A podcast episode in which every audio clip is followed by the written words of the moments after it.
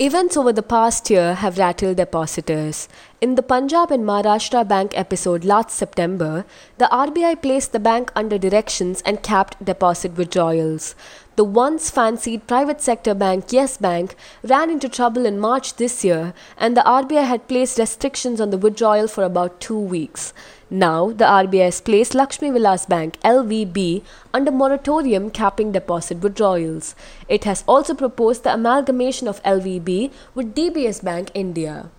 As for LVB, remember that no commercial bank has failed in India, as the RBI has always stepped in to safeguard depositors' interest. So, what does this mean for depositors of Lakshmi Vilas Bank? Here is everything you need to know.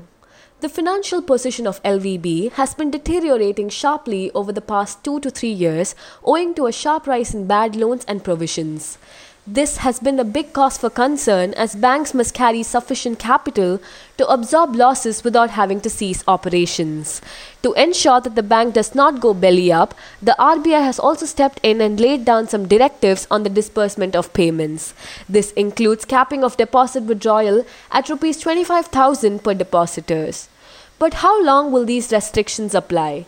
The cap on deposit withdrawal is for 30 day period up to December 16th, post which depositors will be able to withdraw any amount unless the RBI modifies the directives. So what happens after LVB merges with DBS Bank? Depositors of LVB will ideally become customers of DBS Bank. The nature of the accounts and the name of the respective account holders will remain the same. But what about the interest on the deposits?